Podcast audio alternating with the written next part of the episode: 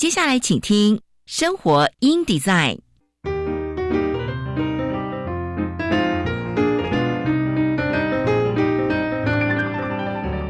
美好早晨，来一段爱智之旅吧！漫步在社会的街角，开启我们与自己的对话。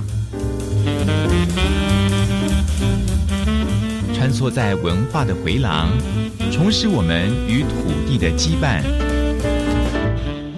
生活 in design，为理想生活提案，设计所有幸福的可能。周一到周五早上九点到十点，我是佳妮，欢迎收听生活 in design。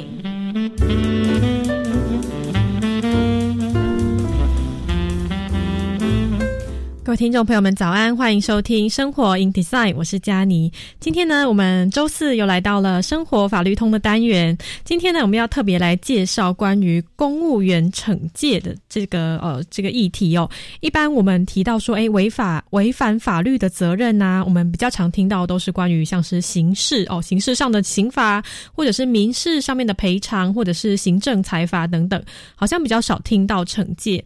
哦，这个惩戒呢专用于公务员哦，所以今天呢，我们将要来跟大家介绍什么是惩戒，以及当我们公务员违法侵害人民自由或是权利的时候，哎，会如何透过这个惩惩戒程序哦，让违法的公务员负起这个法律责任？那同时也保障我们这些哎善尽职责的哦善良的公务员呢，国家不可以随意的来惩戒哦。那呃，我们的公务员惩戒法呢，是民国一百零九年。五月二十二号做了修正，那一零九年七月十七号，就去年七月的时候施行。那这次修正呢，是继公务员惩戒法一百零五年修正实行后的另一次重大变革。好，所以今天呢，我们将会邀请司法院行政诉讼及惩戒厅调办室法官冯浩庭法官来到我们节目当中，给我们介绍目前最新的这个公务员的惩戒制度。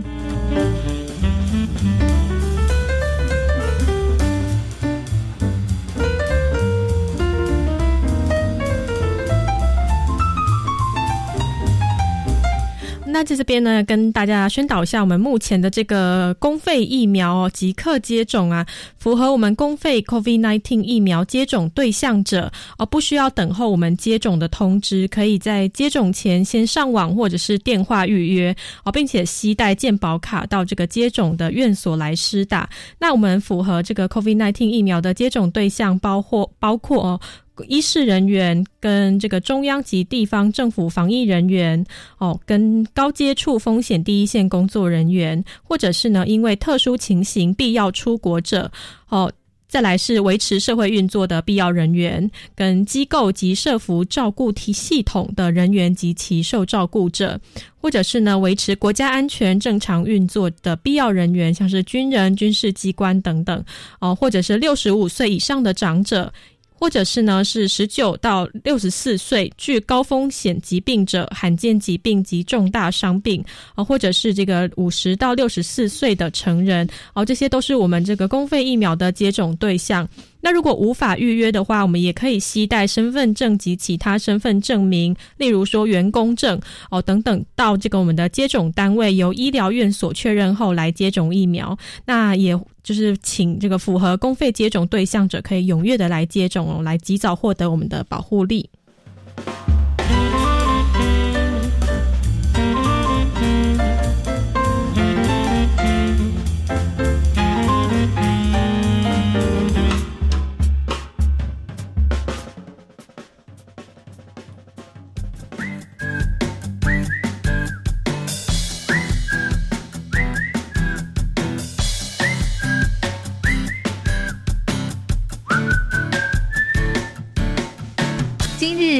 话题，今天的今日夯话题呢，跟各位介绍我们过去啊，这个公务员惩戒委员会哦，成立于一九一三年。那这个委员合议讨论公务员的惩戒案件。那在二零二零年七月的时候呢，司法院把工惩会改制为惩戒法院哦。那这个。七月的时候上路哦，去年七月的时候，未来公务员的惩戒案件呢，将从闭门审理改为公开审理哦。司法院长许宗立认为说，这个举哦此举可以强化我们审判的公信力哦。许宗立指出呢，为了让审判程序更透明，强化公信力，新制上路之后呢，惩戒法庭改采公开审理为原则，而且。为了避免那个违纪犯过的这个公务员呐，规避惩戒责任，新制也明定说，哦，只要公务员接受监察院调查或移送惩戒到惩戒处分生效生效前，都禁止资遣或申请退休退伍，防止抢退，没有漏洞，来大幅强化惩戒时效。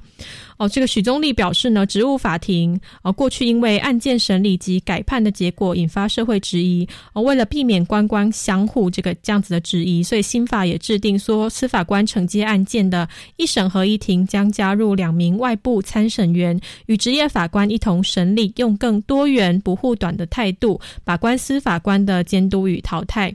哦，许宗立强调说，不管是惩戒法庭或者是职务法庭，都从较无保障的一级一审制改为可上诉或抗告程序救济的一级二审制，来充分发挥纠错及权利保护的功能。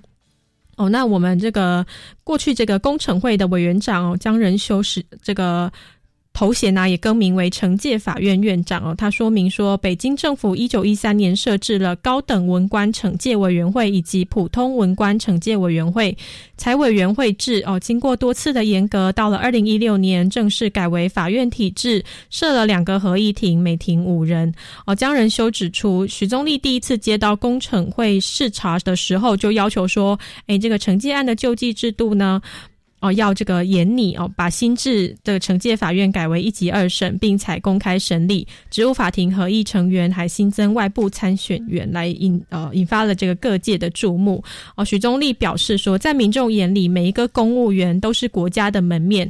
哦，每一次与公部门打交道的经验，都影响着民众对政府的信赖程度。因此，公务员是否严守纪律，哦，攸关着国家的施政能否获得人民的认同。所以，这个惩戒法院改制呢，以及公务员惩戒法的修法上路，都使公务员惩戒制度更加能够确保这个政府的良善治理。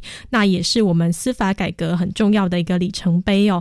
那今天呢，我们的这个今日汉话题介绍了这个过去的制度以及现在的哦变革。等一下呢，我们听一首歌休息一下。等一下歌曲回来之后呢，我们就会邀请到我们的冯浩庭法官来跟我们继续介绍更详细的关于我们现在目前的这个公务员惩戒的制度哦，以及最新的这个惩戒的法院。那我们来听这首《幸福的瞬间》。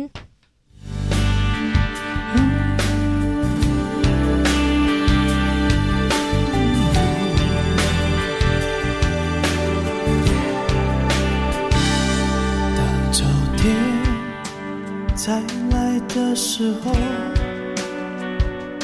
你要我笑着去爱去拥有，就算是再短暂的温柔，能重逢这人世已足够。可知道，有些事，有些人。要在发生的那天不敢走，看时光的残酷，舍不得被遗忘这命运。我很满足，有你陪伴的幸福。为你打开时间的锁，让自由。不被他束缚，是哭过也挣扎过，心让痛碾过。等那一天落叶静静飘眼前，已不再伤悲，永恒终于相信了幸福的瞬间。为你打开时间的锁，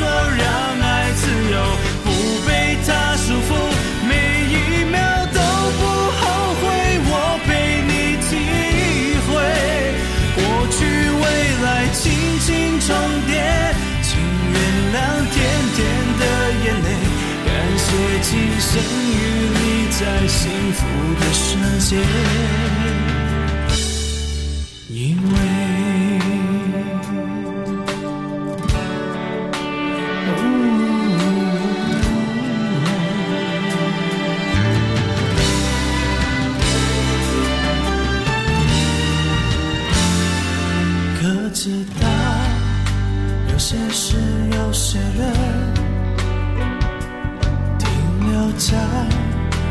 生的那天，不肯走。看时光的残酷，舍不得被遗忘这命运，我很满足，有你陪伴的幸福。打开时间的锁，让爱自由，不被它束缚。只哭过，也挣扎过，心让痛碾过。等那一天，落叶静静飘眼前，已不再伤悲，永恒终于相信了幸福的瞬间。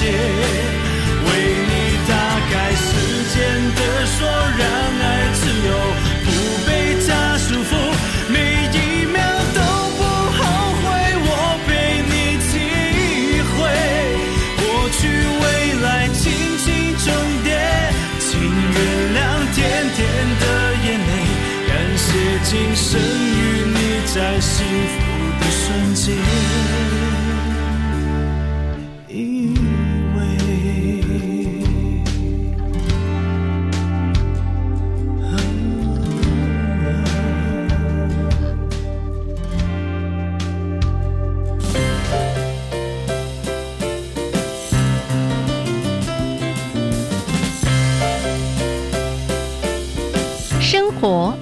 绿通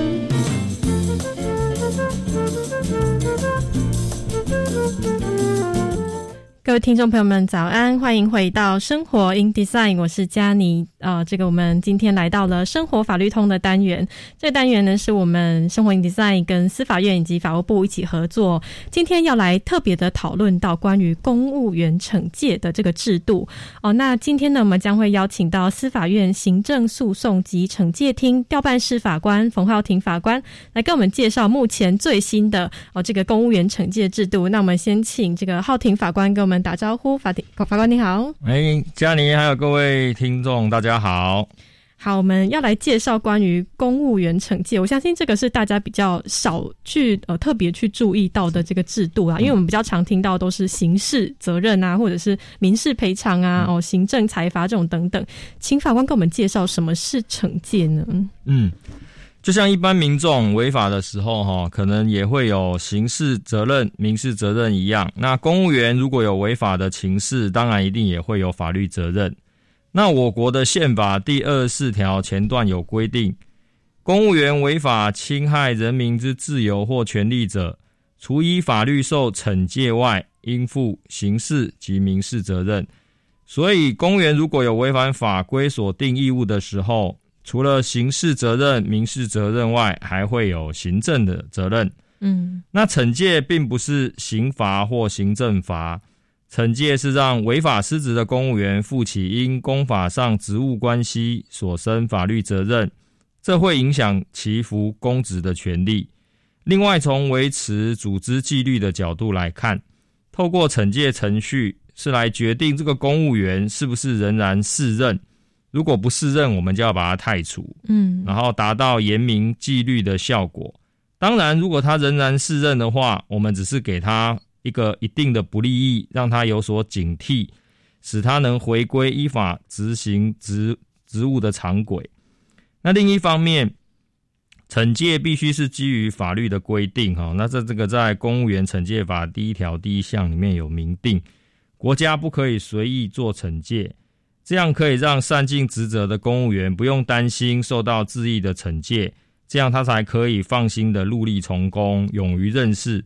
所以从这个角度来看，惩戒制度也是对于公务员权利的保障。嗯，是哦，所以其实惩戒是要让我们公务员负起这个相关的法律责任，用这个惩戒程序可以决定说公务员是否可以继续来试任，或者是有一些诶给予一定的不利益，让他有所警惕哦。但是同时呃，另一方面说，虽然说它是用来诶惩戒公务员，但一方面也是等于说可以来保障一些我们大部分的公务员都是善尽职责的哦。这样子的情况的话，国家其实不可以随意的做惩戒，是没错，是哦。所以这是关于我们公务员的惩戒的部分。那想要再请问法官哦，那我们公务员如果说诶会受到惩戒的事由的理由会是有哪些呢？是哈。那依照这个公务员惩戒法第二条第一项的规定哈，公务员应该受惩戒的事由主要会区分成两类，第一类是职务上行为，第二类是非职务上行为。那它的要件有点不一样。那如果是职务上的行为哈。那属于如果公务员违法执行职务、怠于执行职务或其他失职行为，那如果有惩戒的必要，就要应该受惩戒。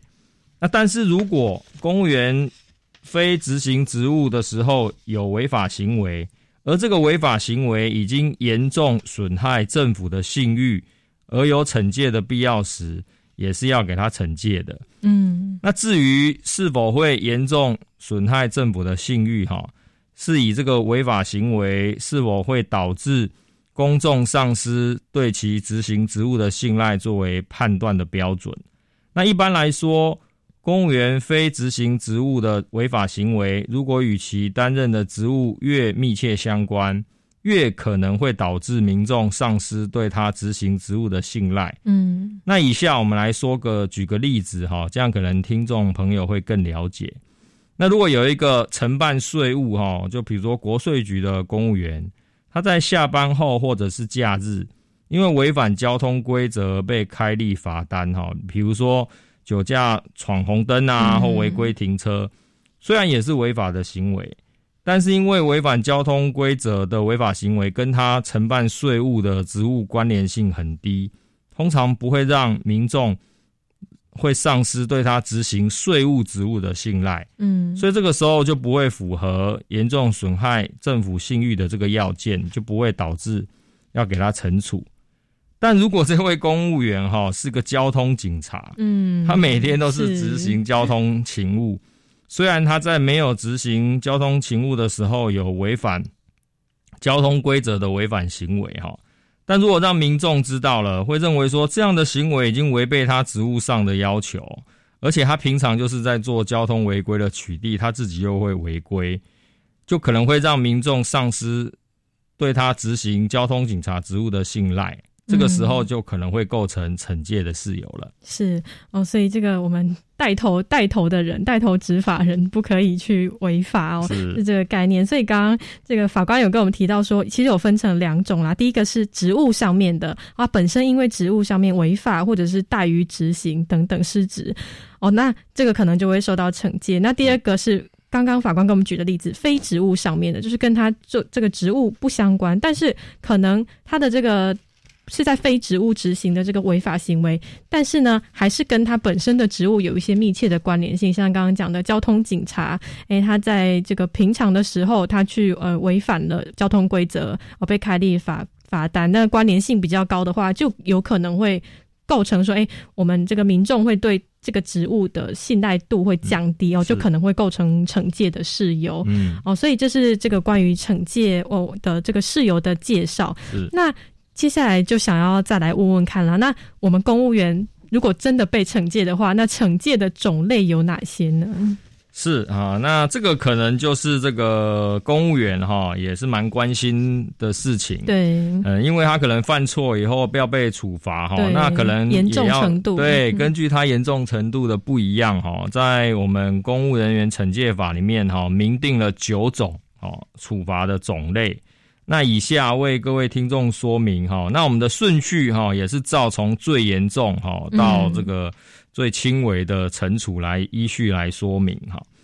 第一个最严重的就是免除职务哈，那它的效果是免除他的现职，而且不得再任用为公务员哈，这个是最最严重的哈，除了不能担任现在的职务，也不能再当公务员了。嗯，那第二个是撤职。撤职就是撤其现职，哈，并于一定期间停止任用哈。那期间法律是规定是在一年以上五年以下。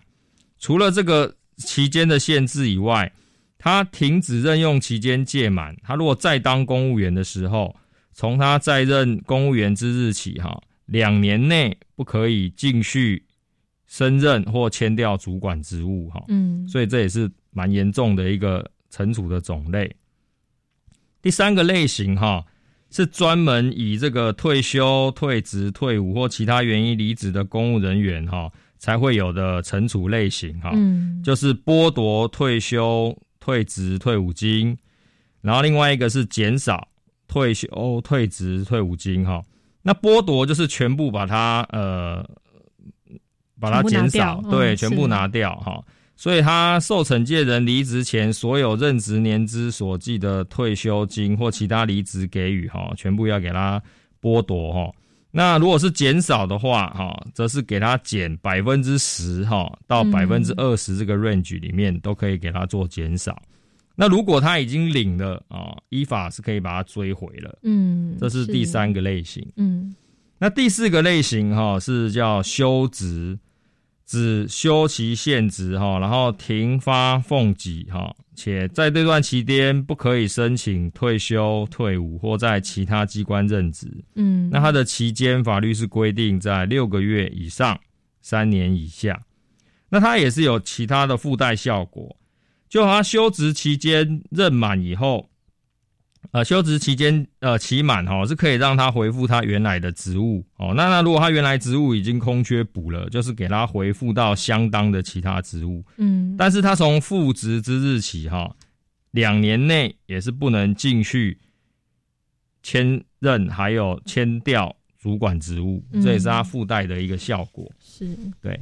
那第五个类型是这个降级。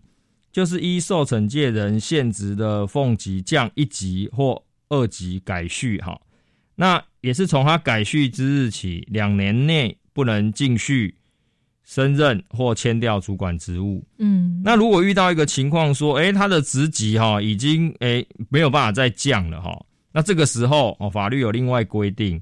就是按他每级薪水的差额哈来减他的月俸，嗯，哦，因为他已经没有级可以降了，嗯，那就减他的月薪，那期间哈是可以为两年。那第六个种类哈就是减俸哈，就是减他的薪水，嗯，就是依受受惩戒人现职的月俸哈，给他减百分之十到百分之二十之间。那减薪的期间哈，法律规定是在六个月以上哈，然后三年以下这段期间哈都可以。那减俸之日开始一年内啊是不可以给他继续升任啊或迁调主管职务。嗯，那第七、第八、第九哈就是相对比较轻微的哈。第七就是直接罚钱哈，这就称为罚款，它的金额是一万元以上哈，一百万元以下。那第八就是我们比较常见的记过哈，嗯，那记过可以分为记过一次或记过两次哈。那只要有被记过哈，从记过之日起一年内哈，也是不能继续升任或迁调主管职务。那如果在一年之内记过累积三次的话，那其实它的效果哈就会变成降一级改序哈，就跟。跟降级一样哈，那当然一样可能会有无级可降的情况。那这种情况就是跟前面所提到的一样，就是按每级的差额来减它的月俸。嗯，那第九就是最后一种哦，就是申诫哈。但这个申诫就是要以书面为之，虽然在工程法里面没有规定它的这个其他的效果，但是如果连接到公务员其他的相关法律哈，比如说公务人员考绩法。被寄生界的这个。的公务员哈，这会影响到他的考绩的哈。是，对哦，所以其实就是从轻到重哦，就有有非常多的这个惩戒的种类。我们最常听到的就是记过跟申诫是是是。好，那我们这个生活题在生活法律通单元到这边先休息一下哦。等一下呢，广告回来，我们继续来请冯法官来跟我们继续介绍关于这个公务员受到惩戒的时候，哎，是由哪个机关来进行审理，然后如何的来审理哦。那我们这个生活你在先休息一下，马上回来。Mm-hmm.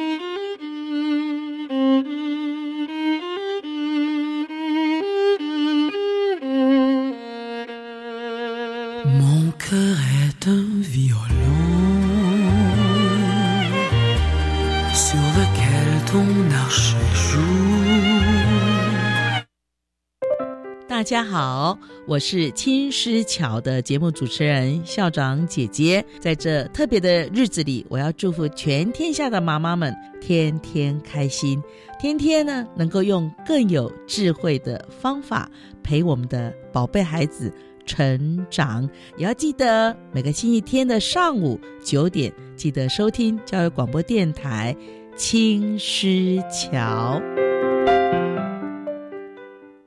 我是国立台东高中蔡美瑶校长。随着各校完备三年课程地图的架构，其实一位高中生是可以在高中阶段适性探索，不管是自主学习、多元选修、加深加广，或者是社团等相关的课程，都可以让孩子发展自己的优势能力，看见自己的特质。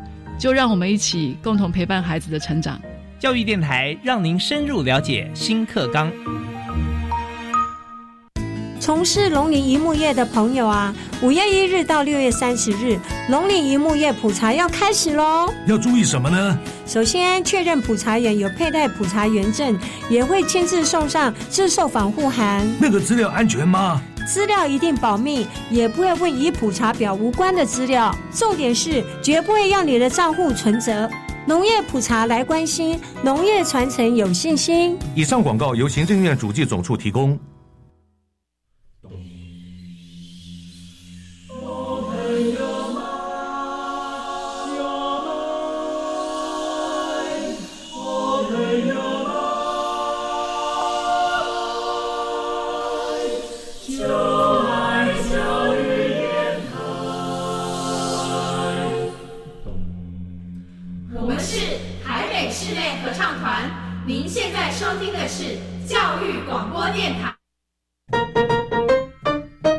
Follow me, go bilingual。双语教学花露米。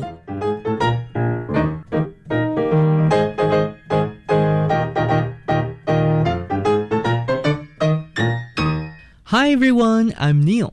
I'm Kitty. This is Follow Me, Go Bilingual. Planning to become a bilingual nation, our country tries to instill English into our daily lives, including the radio shows. And today, we're going to learn some new words from the news report. 欢迎来到双语教学花露米节目。今天我们将听英古新闻，学英文。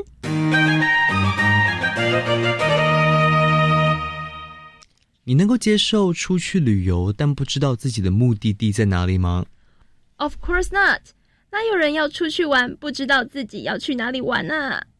啊哈，想不到吧？澳洲航空规划的旅游行程就是设计的像惊喜包一样哦。Qantas to fly Australians to surprise destinations。澳航将带乘客飞往惊喜地点。Australian airline Qantas has announced a series of new flights to destinations in Australia, but passengers won't know where they're going until the plane starts to land. The airline is offering three mystery flights one from Brisbane in March, one from Sydney in April, and one from Melbourne in May. Each flight will have 120 passengers and will be about two hours long. Customers will leave in the morning, spend the day at the destination, and return in the evening. Although passengers won't know where they're going, Qantas has given them some clues. For example, the airline said that the flight from Brisbane will be going somewhere with good food and wine. The flight from Sydney is good for those who enjoy the beach, and the flight from Melbourne is perfect for anyone who likes the outdoors and hiking. Passengers will also be able to check the flight path while on the plane to try and guess where they're going. 澳洲航空宣布一系列飞往澳洲各地点的新航班，但乘客在飞机降落之前并不会知道他们要去哪里。该航空公司提供三种神秘航班，顾客将在早晨起飞，白天待在目的地，并于傍晚启程。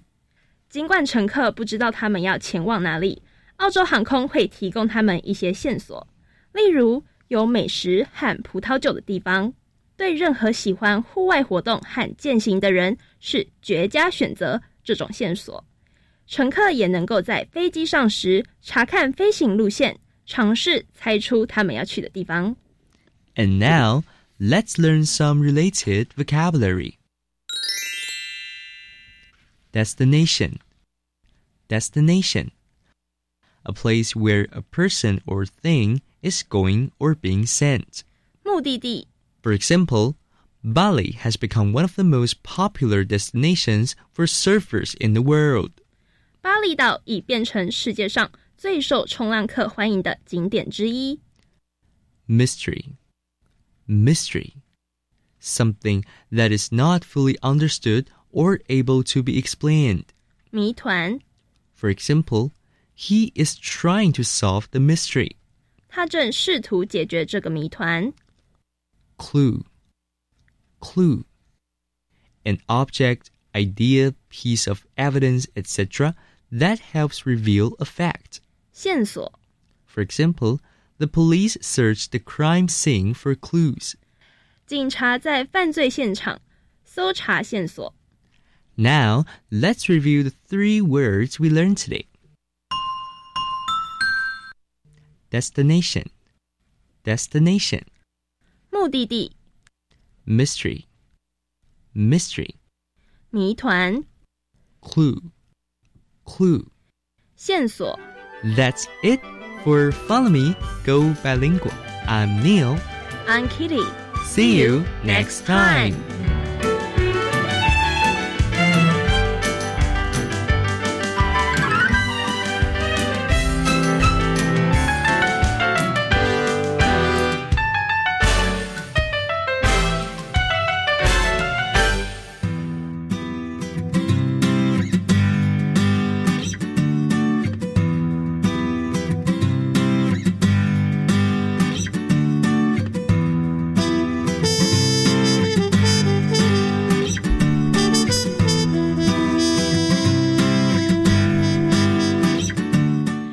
回到生活 in design 生活法律通。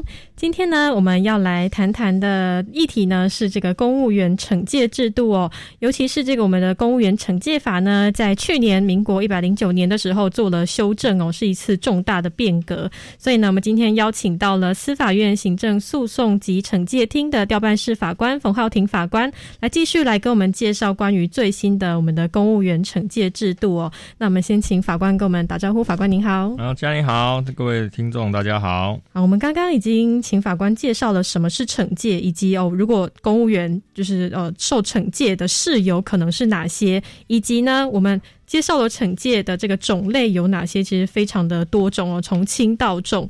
哦，那接下来我们再继续请法官来给我们介绍、关于这个时间，呃，公务员惩戒的时间是会有多长呢？可以对公务员执行惩戒的时间是哈，那这个哈就会有考量到哈，一个是法安定性，还有这个公务员这个权益保障哈，那当然还会考量到他违失行为的轻重，所以法律有做一些不同的。呃，考虑以后来做一个规定哈。是。那如果公务员应受惩戒的行为哈，从他行为终了之日起到案件送到惩戒法院来审理的这个日子开始，这段时间如果已经超过十年了哈，嗯，是不可以给他休职的惩戒哈。嗯，就是说，如果已经超过十年以上，就是已经蛮久的哈，那你的惩戒的太阳。哦，如果你的惩处的种类哈，就只能选择比较这个呃重的哈。嗯，那如果是比较轻的，可能就没有办法再做了哈。那如果超过十年，那就像刚刚提到了哈，那些修职算是比较重的，就不可以再给他做惩戒。嗯，那另外，那如果是因受惩戒行为从行为终了之日到送到行政法院这段期间已经超过五年了，那因为也是有一段时间。就不可以再给他减少退休金、降级、减俸、罚款、记过或申诫的惩戒。哈，那从这边可以看得到，这些都是比较轻微的哈。嗯那这些比较轻微的，相对应的就是他的违失违法行为可能是比较轻微的。嗯，所以如果已经超过五年了，就不可以再来进行惩戒。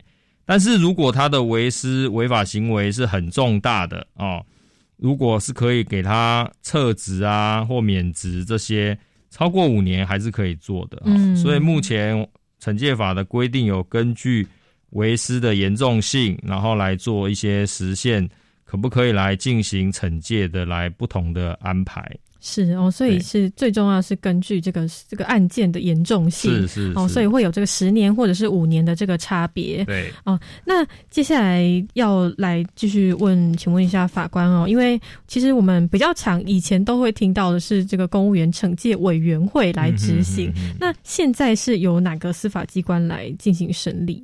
哦，那这个以前哈、听到的都是公务员惩戒委员会啊，哈、嗯。那这个名字哈、呃，民众一般听到会觉得说，哎，这个好像是法院吗？哦，他会觉得说这是不是行政机关？是哦，那但是其实哈、这个就是在这一次的修法哈、就把这个委员会的名称哈、把它正名化，改为叫做法院哈、嗯因为这实质上惩戒委员会它所行使的哈、也是宪法所规定的司法权限呐哈。嗯那惩戒权哈、也是司法权的一环。那大法官在释字三百九十六号的时候就有指出哈、这个公务员惩戒委员会的名称是有检讨修正的必要的哈、嗯那所以，呃，这一次就有把它修改有证明了哈。那另外，在一百零八年七月十七号法官法修正以后哈，对于法官跟检察官惩戒的这个组织哈，我们有专门设一个叫职务法庭哈，那也把它改设到惩戒呃工程会下面哈。那所以公务员惩戒委员会不只是掌理公务员惩戒的案件，也会掌理法官跟检察官的案件哈。嗯那因此就更有证明的必要了哈。所以这一次一百零九年七月十七号的修法以后，就把工程会哈把它改名叫做惩戒法院了。是哦，对，因为这个听到公务员惩戒委员会，通常我们一般对法律比较不熟悉的人，可能就会觉得说，嗯，对，这是委员会吗？是这是法官，这是法院吗？对对哦，这对个搞不清楚。所以如果哎、把它证明了，就确定了哦，在这个一百去年的时候啦，哦，证明为这个惩戒法院哦，其实大家就会比较清楚的了解说，哦，这是司法执执掌的这个权限。没错哦，所以就是关于我们现在目前。的公务员受惩戒的事由是由我们的惩戒法院来审理。嗯啊，那接下来再问一下法官哦，所以我们的像是这样子惩戒法院的司法机关是主动来惩戒有违法之职的公务员吗？还是是用呃被动的方式进行是审理？好，那因为哈，我们刚刚有提到哈，宪法七十七条有规定哈，关于我国公务员惩戒的制度哈，是由司法院来掌理的哈。嗯那司法院就是由所设的惩戒法院来审理公务员惩戒的案件哈。那司法的性质哈，它是属于不告不理啊，而且基于权力分立的原则哈。惩戒法院跟一般法院一样，不会主动去追查公务员的违法失职行为，而都是被动受理相关机关的移送的。嗯，是，所以是用被动的对的方式来受理。是是哦，那接下来想要请问一下，所以主要是接受谁的，嗯来自于谁的案件？的案件来源是来自哪里？好，那以下来说明哈，那惩戒法院审理的案件来源哈，主要就是有两个。第一种类型哈，就是监察院主动调查哈，那或者是各院部会首长、直辖市、县辖市行政首长或其他相关的主管首长哈，他送请监察院来审查。那监察院认为有公务员有应受惩戒的事由哈，要给他弹劾哈，嗯然后将弹劾案跟连同相关的证据移送惩戒法院来审理哈。所以第一个案源主要就是从监察院来的哈，是不管是监察院主动调查，或者是机关送给监察院来弹劾后移送。那另外一个类型哈，是各院部会首长、省直辖市、院辖市哈，还有县市的行政首长或其他相当的主管机关的首长哈，如果对于所属兼任九职等或相当于兼任九职等以下的公务员，哈，是可以不经由监察院哈，尽受惩戒法院来审理哈。所以这边做了这个对惩戒对象的官等的不同哈，有稍微不同的设计哈。所以如果是检任官十职等以上的，这个一定要惩戒他，一定要经过监察院的弹劾程序哈。那如果是兼任九职等以下的哈，那这个首长可以送监察院哈，也可以不送哦，然后直接送惩戒法院来审理。是哦，所以其实是分成两类哦。我们常常在新闻上看到说，哎，某某某某人被弹劾哦，那这终于知道说，哎，弹劾之后要接下来下一步是什么？是是。所以我们弹劾呢，就会这个移送我们的惩戒法院来做一个就是司法的这个审理。哦，那另外的话，如果是呃一般的我们这个职等比较低的话，是可以不经监察院进送惩戒法院的。哦，那。接下来，我们刚刚介绍了关于我们的惩戒法院以及我们这个惩戒法院的案件是由谁来做这个呃来源的这个我们的这个呈送哦。那接下来想要再继续请法官跟我们介绍，还有没有哪些在我们去年的时候的修法一些其他的呃这个我们的特色？嗯，好。那这个刚刚那个嘉宁有提到哈，关于这个工程会的证明哈，其实就是去年修法的一个主要的特色哈。那除了这个证明以外哈，就省级的救济制度而言哈，这也是一个很大这次修法的特色哈。因为工程法哈，从二十年六月八号制定以来哈。这都没有救济的制度哈，也就是说，以前只要公务员惩戒委员会做了议决，案件就确定了。嗯，啊，一直要到民国七十四年工程法修法的时候，才有增设再审议的特别救济制度。嗯，然后到了一百零五年工程法修法，虽然将再审议改为再审哈，但是。一样没有省级救济的制度哈，因为像现在我们在普通法院，如果是刑事案或民事案件，其实是可以打到一审、二审、三审哈，所以这就是有省级的救济制度。如果你对一审、二审的判决不服，符合法律的要件的话，是可以上诉的哈。那啊，工程法以前是没有，但是哈，那个大法官在释字里面就有隐含到说，哎。并不是说司法机关呃做的决定，司法权的运作哈，这样子呃诉讼权的保障就足够了哈。嗯，而且社会也会期待说啊，公务员虽然有时候该给他惩戒，但是只有一一审就决定了他的命运，这样够吗？嗯，哦，所以可能社会各界也会觉得说，应该要让受惩戒的公务员哈，在。省级上有一个救济的保障，哈，所以司法院召开修法咨询会，征询各界的意见后，就有提出修正草案。那我们这一次，呃，一百零九年七月十七号正式施行的最新法律，哈，就把省级的救济制度，哈，把它纳进去了。嗯，那这一次的修法的幅度很大。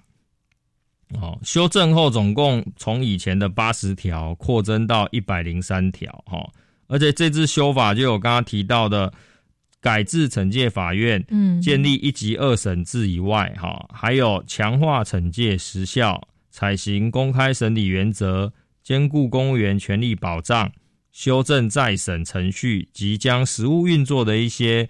呃，做法明文化哈等七大重点哈，以上为各位听众做个说明。是哦，所以其实刚刚法官有跟我们提到，以前的时候是没有任何救济制度，是等于就是一级一审的意思。对对对对。哦，所以呃一一审就定天定天下，哦没有办法有其他的这个救济制度。但是现在我们要把它改成一级二审制，等于是说，哎，是保障这个公务员其实也有诉讼权的这个。可能性啊，就是这个救济的途径是比较广一点的哦。那刚刚这个法官有提到说，其实是修法呃修的很多，哦很大的一个改革。刚刚提到改制我们的惩戒法院啊，以及建立一级二审的制度哦。那刚刚也有提到说，关于强化惩戒时效，那什么是强化呃惩惩戒时效呢？好，那我这边来为各位听众说明关于这个强化惩戒时效的一些意涵哈。因为其实以前在实务上哈，那或者我们在新闻媒体上看到说，哎，有些公务员哈知道说他的违法失职行为已经被察觉举发哈，然后机关在调查的期间还来不及惩移送惩戒或送请监察院审查，嗯的这段期间哈，他就马上办理退休或离职哈，然后就可以领取这个高额的退休金或其他的离职给予，然后来规避惩戒的责任哈。这种情况可能民众那、知道了或听到了哈，就觉得哎、诶这样不好啊，我那明明应该要给他惩处的，那怎么他可以还可以顺利退休？嗯 哦，就会认为说这个惩戒制度是没有什么用，成效不彰哈、嗯那也有害于公务纪律，因为可能别的公务员看到说啊，他这样也可以顺利退休，哦那我用一样的方法对对对嗯对对。那所以为了强化惩戒处分的时效，并配合一级二审制哈。这一次的修法大幅扩张，禁止公务员之前或申请退休、退伍的期间，哈，把禁止之前或申请退休、退伍的起点，把它提前到公主管机关将公务员送请监察院审查时，哈，然后在什么时候他才可以来申请退休呢？这个时间点只要延到他的惩戒处分生效时，哈。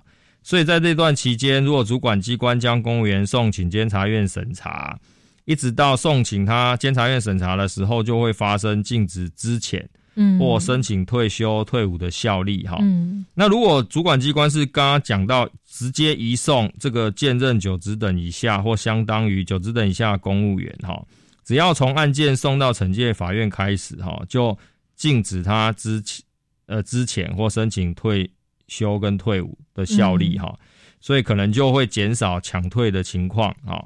那可能，但是可能有些听众会觉得说，哎、那这样子在移送前，可能他还是可以抢退啊，哈、嗯但是这个因为要考虑到，因为目前我们法治的一些基本原则哈，任何一个人被检举了哈，或者可能发现他可能会有违失违法行为，都是要经过调查的程序的哈、嗯那不能说哎、还没有调查，马上就认定他来这个他他是违法哈，违师要给他惩戒哈。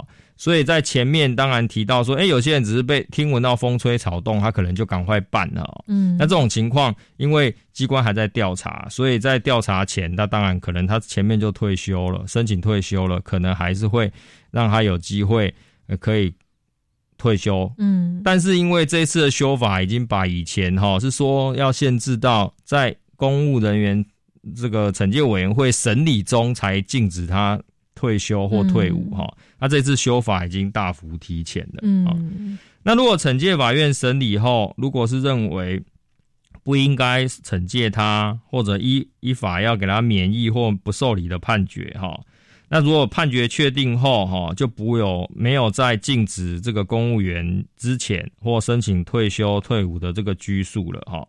那但是如果是要给他受惩戒处分的判决哈，则是要等到惩戒处分生效后哈，才不受这个上诉的限制哈。嗯所以这一次的修法就有产生呃提前禁止之前或申请退伍退休的这个效力了哈，那更可以达到防止这个可能应该要受惩戒的公务员哈抢退没有漏洞的这个目标。嗯，是哦，所以就是为了避免说这个公务员趁机规避惩戒责任，所以我们把这个时间提前了，提前到说，哎，送请监察院审查的时候，即发生我们这个禁止之前或者是申请退休或者是退伍的这个效力哦，所以呢，就是。我们的这个做法来来，透过这样子的方式强化我们的这个惩戒时效哦，能够确确保的这个避免说这个规避我们的这个惩惩戒的责任。是哦，那接下来呃，法官刚刚有提到说，我们有这个公开要采行公开审理的原则哦，那可以跟我们介绍一下为什么会要采行公开审理？好哈，因为哈，像目前我们法治国哈，要避免这个，诶、人民可能觉得说，诶、法院如果是这个没有公开审理的话哈、嗯那到底是怎么样把判决结果弄出来？人民可能会质疑哈，所以法院哈，原则上在审理案件都一定是以公开审理为原则了哈，除非有一些例外的情况哈，类似比如说像性侵害的案件哈，嗯那可能为了要保护。呃，被害人的名誉哈，避免遭度到二次伤害，是啊，或者是在商业的案件中有涉及到营业秘密的哈、嗯那如果你公开审理，可能就会破坏了这个营业秘密哈，对权利人是有害的。是那这些法律都有特别明文规定哦，可以不公开审理。那除了这个以外，哈，法院都是要以公开审理为原则，哈，那就是可以让审判程序更透明，提升社会大众对于司法的信赖。嗯那同时，因为是公开审理，也可以促使法官谨慎妥适的行使职权，保障审判的公正性，嗯而提升裁判的正确性，哈。是那有鉴于这个上述所讲到的这些优点跟目标，这一次的修法就将公务员惩戒的案件的审理，哈，把它改为公开审理为原则。就原则上，公务员惩戒的案件都是要公开的，只有在例外说，诶，那如果公开会妨害国家安全的情势，或者是当事人申请不公开，那法院也认为说他申请不公开的理由是可以许可的，才不公开审理。嗯，是那所以这一次新法修正后，哈，也可以使一般民众想要旁听公务员惩戒案件的审理过程的时候，都可以去申请，哦，然后也可以去旁听，可以让审判程序更为透明，哈，然后来强化惩戒法庭审判的公讯公信力。是哦，所以其实是变成说，一般民众都可以来旁听我们的这个审理的过程哦，对。来更更加的公开是哦透明哦。那接下来我们呃还有一点点时间，我们再请法官可不可以跟我们介绍一下？刚刚是讲到这个惩戒的部分，那其实惩戒法其实也有兼顾到我们新的这个公务员权利的保障的部分，那可不可以跟我们稍微诶提个一两点关于嗯我们公务员有哪些的权利保障在这当中？好，那我就来为各位听众说明哈，就是说，诶，其实如果在一些报章、杂志、媒体哈发生听到一个公务员的违失行为的时候，哎，常常会看到说，哎，他第一时间哈，哎，行政机关或首长就给他行政惩处了哈。嗯，对，那这个时候是很常见的哈，那但是可能把他惩处完以后，哦，又就同一个违失行为又给他送监察院哈，嗯。那监察院调查完就把他弹劾以后，又把他送到这个惩戒法院来审理哈，然后最后可能惩戒法院也依法哈来做出了惩戒的处分，好，这种情况下可能会觉得说，诶，那公务员哦怎么被惩处惩戒？哦，嗯感觉受到双重的不利益哈，是。所以这个时候，我们这个修法就有特别哈，有明定哈，就是说司法惩戒的效力是优于行政惩处的哈。嗯。就是说，如果呃虽然前面有做行政惩处，但是如果后来移送惩戒以后，惩戒法院即使调查结果是认为不应该给他惩处哦，或者是惩处的种类哦有刚刚前面所提到那些类型，而做出判决后。那前面行政机关跟首长所做的行政处分哦，惩处处分哈、就会失效了哈、嗯所以就会以司法的惩戒效力为优先哈、是所以就不会有重复惩戒的不利益。是哇，那这点真的是蛮重要的。对哦，我们就明定说，哎，司法的这个惩戒的效力是优于我们的行政惩处的。其实这样子的话，也是呃保障这个公务员的权利的一种呃方式。嗯，没错。哦，那啊，今天我们真的非常的谢谢我们的冯浩庭法官来到我们的节目现场，哦，跟我们分享哦关于我们最新的这个公务员的惩戒制度哦，谢谢法官。嗯，谢谢佳妮，也谢谢各位听众朋友。是哦，相信呢这一次的这个修法，其实呃等于是说，哎，更加强化的落实我们的这公务员惩戒的制度，来避免说我们公务员违法侵害人民的自由或是权利哦。但是同同时也透过修法，我们也来保障我们这个善良职守的公务员哦，国家就不会的来随意的来进行惩戒。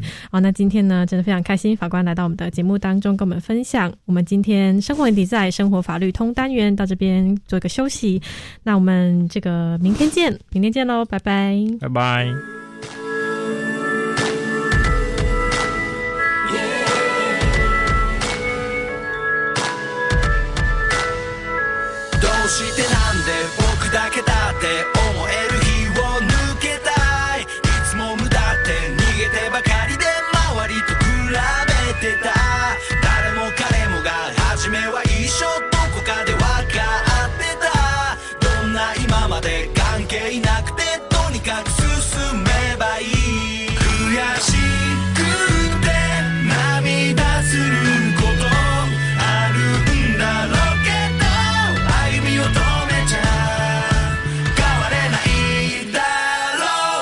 ganando.